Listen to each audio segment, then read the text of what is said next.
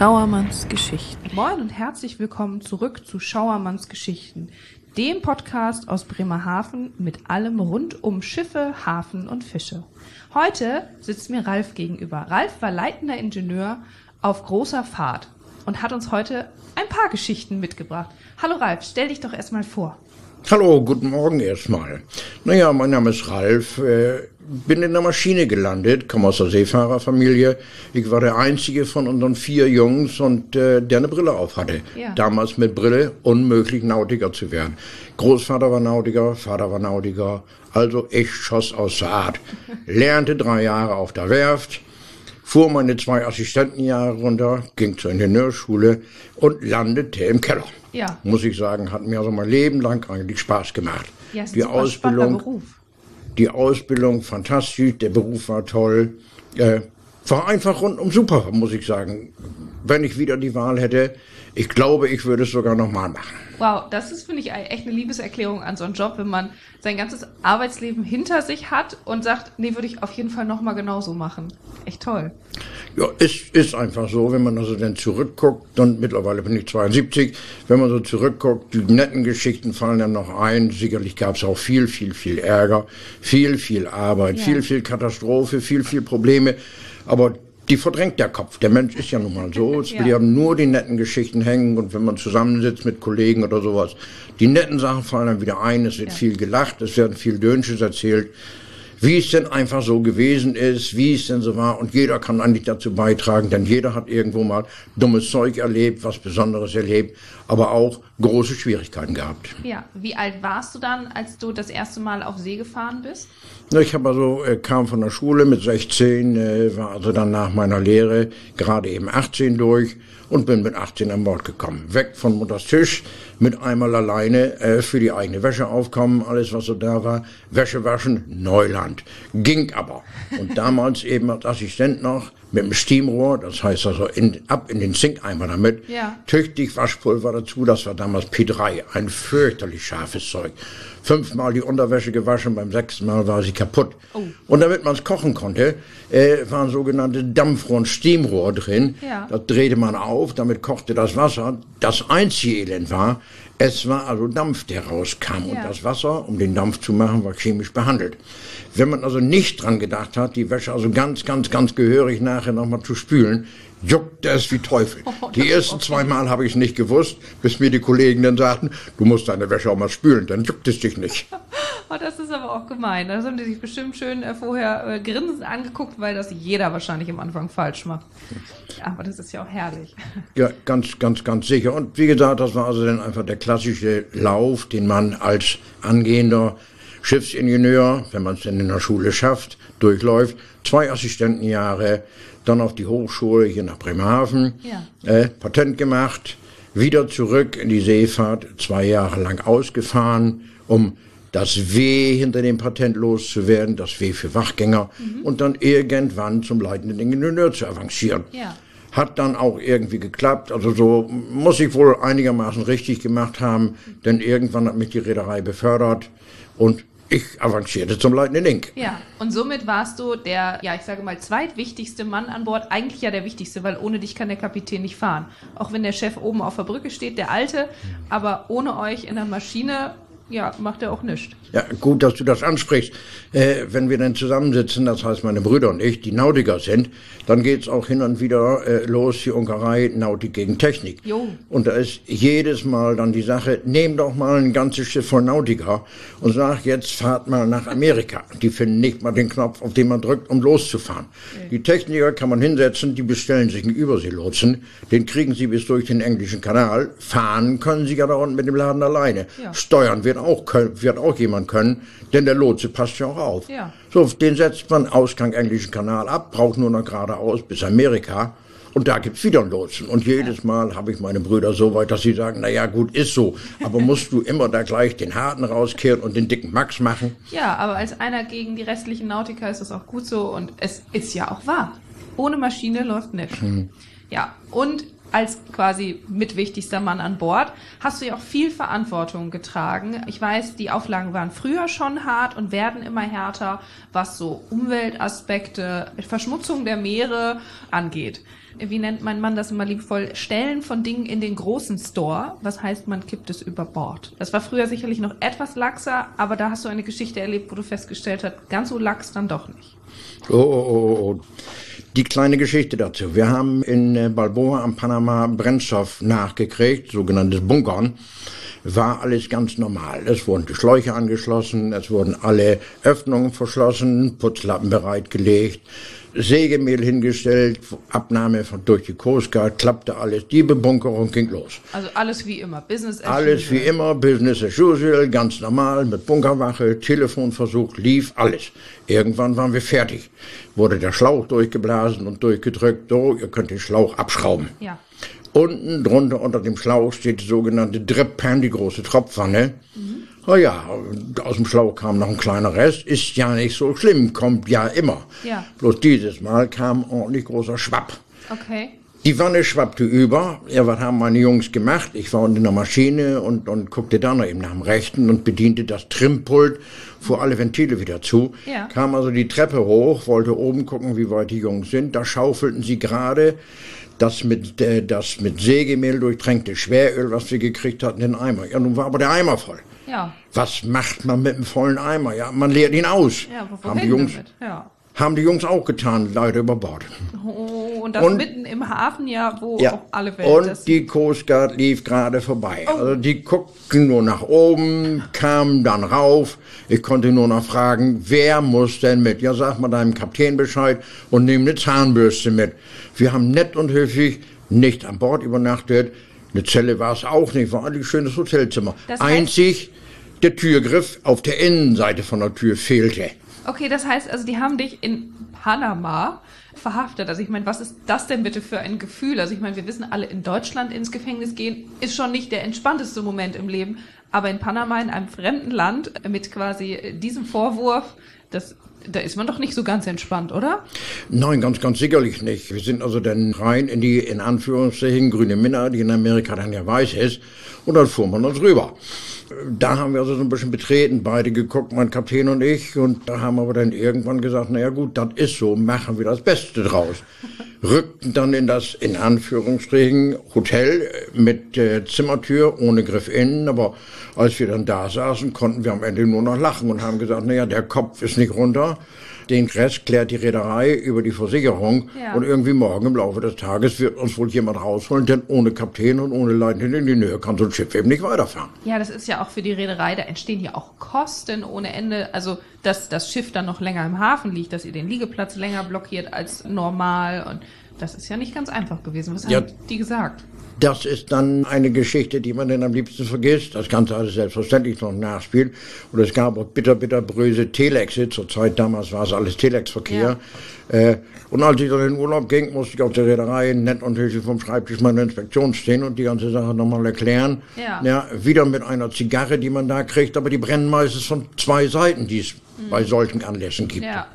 Oh Gott. Ja, also das ist auf jeden Fall ein Erlebnis. Ähm, wie war denn das Essen im Knast? Das war vernünftig, typisch, oh. typisch amerikanisches Frühstück mit Ei und Toast und Speck dabei. Also war, war einfach toll. Wir, Im Grunde konnten wir uns nicht beklagen. Haben endlich mal mit Ruhe geschlafen, ohne Dieselgeräusche, ohne Rauschen der Klimaanlage. War eigentlich entspannt. Ja, und du kannst berichten, du warst schon mal im Gefängnis. Im ja, Panama. gut, aber zum Glück gibt sowas ja nun keinen Eintrag ins Register. Also wenn ich mein Führungszeugnis hole und bekomme, da ist er nicht drin, hat in Amerika in Panama eingesessen. Das fehlt. Also offiziell hast du hier bei uns immer noch eine weiße Weste. Ja, habe ich immer noch. Sehr gut. Aber du hast ja auch liebevoll immer von Hotel gesprochen. Und damit kommen wir ja schon zu deiner zweiten Geschichte. Und zwar hast du mir erzählt, du warst mit einem Tanker unterwegs und hast sogenanntes äh, Clean Cargo gefahren. Erklär doch erstmal, was Clean Cargo ist. Ja, Clean Cargo oder in der Tankerfahrt wird unterschieden einmal zwischen Crude als Schweröl, richtig dickes Zeug, das in die Raffinerie geht. Ja. Und Clean Cargo. Clean Cargo ist Superbenzin, Flugzeugbenzin, Dieselöl so. und, und, und. Ja. Ich war also da irgendwie auf einem etwas kleineren Tanker mit 164.000 Tonnen. Damals noch als zweiter Ingenieur und wir beschickten und befuhren und belieferten in der Karibik, an den, Karib an den karibischen Inseln, alle die kleinen Kraftwerke, mal hier mit 1000 Tonnen, mal da mit 2000 Tonnen, war eigentlich eine wunderschöne Sache. Also und habt ihr so ein bisschen Fiederdienst quasi gemacht? Ja? Fiederdienst. Mhm. Und geladen wurde gleich um die Ecke, ja. den Orinoco rauf, in Amua Bay, in Venezuela. Schön. Also ist ja, da machen andere Leute Urlaub. Ja, und ihr auch, habe ich gehört. Erzähl. ja, ja. Also wir waren irgendwo oder haben irgendwo dann gelöscht in äh, Barbados Bridgetown, lagen also mitten zwischen den Yachten. Der Erstaufzieher kannte das und sagt, Mensch, toll, da liegen wir zwischen den Yachten. Der Taucher kommt, holt den Schlauch aus dem Wasser, den kriegen wir dann angeschraubt ja. und dann drücken wir rüber ins Kraftwerk. Mhm. Bis hinter die Hotels, Hilton, Hyatt, Hague, alles was so da war. Alles was nach war Barbados also, gehört kaum 100 Meter entfernt. Also wie das denn so ist, Heinz Seemann kommt ja immer auf gute Ideen, also nur ja. vom Besten und Zündende. haben wir gesagt, Gangway runter, 5 US-Dollar in die Badehose, auf die Gangway-Plattform und an Land geschwommen. Ja. Waren wir auf der Rückseite vom Hotel wollten also auch nett und höflich den Drink bezahlen, den wir denn bestellt hatten ja. beim Kellner draußen. Nee, nee, das ging also alles klar. Man hat uns irgendwie als Hotelgäste ak akzeptiert und angenommen. Wir haben also da gesessen und dann einen milden Drink getrunken, äh, sind dann zu Wachtbeginn nachmittags wieder zurück an Bord geschwommen. Das Ganze hat sich wiederholt, sprach sich ja schnell rum. Ja. Die Kollegen machten es ebenso. Und die zwei Tage, die wir da gelöscht haben, war wunderbar. Also war der reinste Urlaub. Habt ihr das schickste All-Inclusive genossen, was ging? Ja, so ja. ungefähr ist es gewesen. Soll ja keiner sagen, als Seefahrer lebt man schlecht zu den Zeiten. Äh, ja, das ist also anfangs gewesen. Mittlerweile durch die Containerfahrerei hat sich das ja wahnsinnig geändert. Ich habe angefangen noch mit einem Schiff mit Ladebäumen drauf und mit Schachteln und Kisten und ja. Rohren und allem, was dabei gehört. Und irgendwann ging es dann in die Containerfahrerei.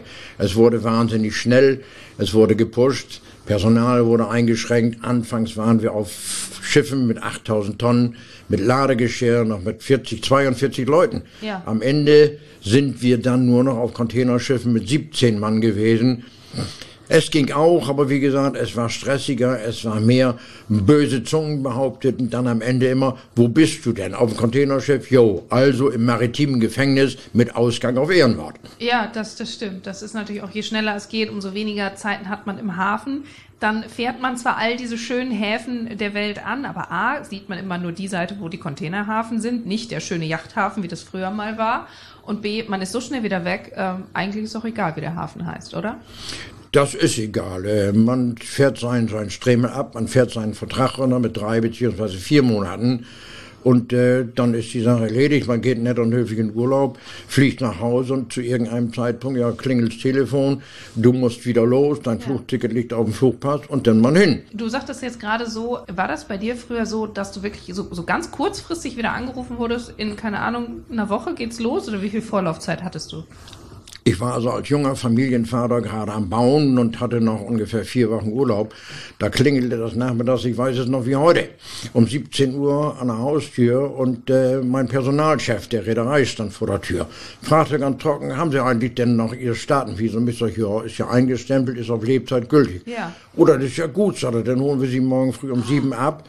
Äh, Sie fliegen nach Hongkong, die haben Probleme, Ihr Kollege ist die Treppe runtergefallen, liegt im Krankenhaus. Oh wir kriegen niemanden so so schnell rüber, da müssen Sie hin. Konnte ich mich nur umdrehen, meine Frau fragen, habe ich da noch Zahnpasta und Seife? Ja. Ist alles da. Und noch Geld im Zuckertopf.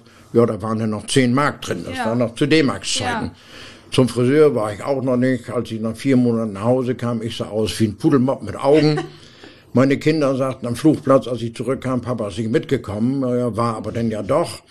Äh, ja. Aber dann los, ich bin also in aller Ruhe nach Hongkong geflogen mit dem Letter of Introduction, den ja. es also immer mitgibt. Ja äh, mit 10 Mark im Portemonnaie und das ging auch alles gut. Funktionierte, ja. da muss man einfach geradeaus gucken und sagen, wird schon klappen. Ja, da ist man als Seefahrer, glaube ich, auch einfach flexibler und auch als Seefahrerfamilie, weil äh, gerade als äh, für diejenigen, für die Frau und die Kinder, die zu Hause bleiben, ist es ja auch ein harter Schnitt und dann muss deine Frau mal eben zu Hause den Hausbau alleine weiterführen. Das ist so. Meine Frau, sage ich immer, hat ein Haus gebaut. Äh, die ganzen Pläne habe ich irgendwann in, im Flugzeug gekriegt und gelesen. Ich hatte im Urlaub oder wir hatten im Urlaub den Bauvertrag unterschrieben. Ich musste an Bord, äh, war zu dem Zeitpunkt auf dem Tanker zur Zeit der Ölknappheit, der Ölkrise. Ja. Hatte also nett und höflich ja, angemustert. Und dann sind wir los, geladen, oder ich flog in den Persischen Golf mhm. nach Rastanura. Tanker wurde vollgeschüttet, war einer von den größeren mit 328.000 Tonnen. Und von da ging's nach Rotterdam.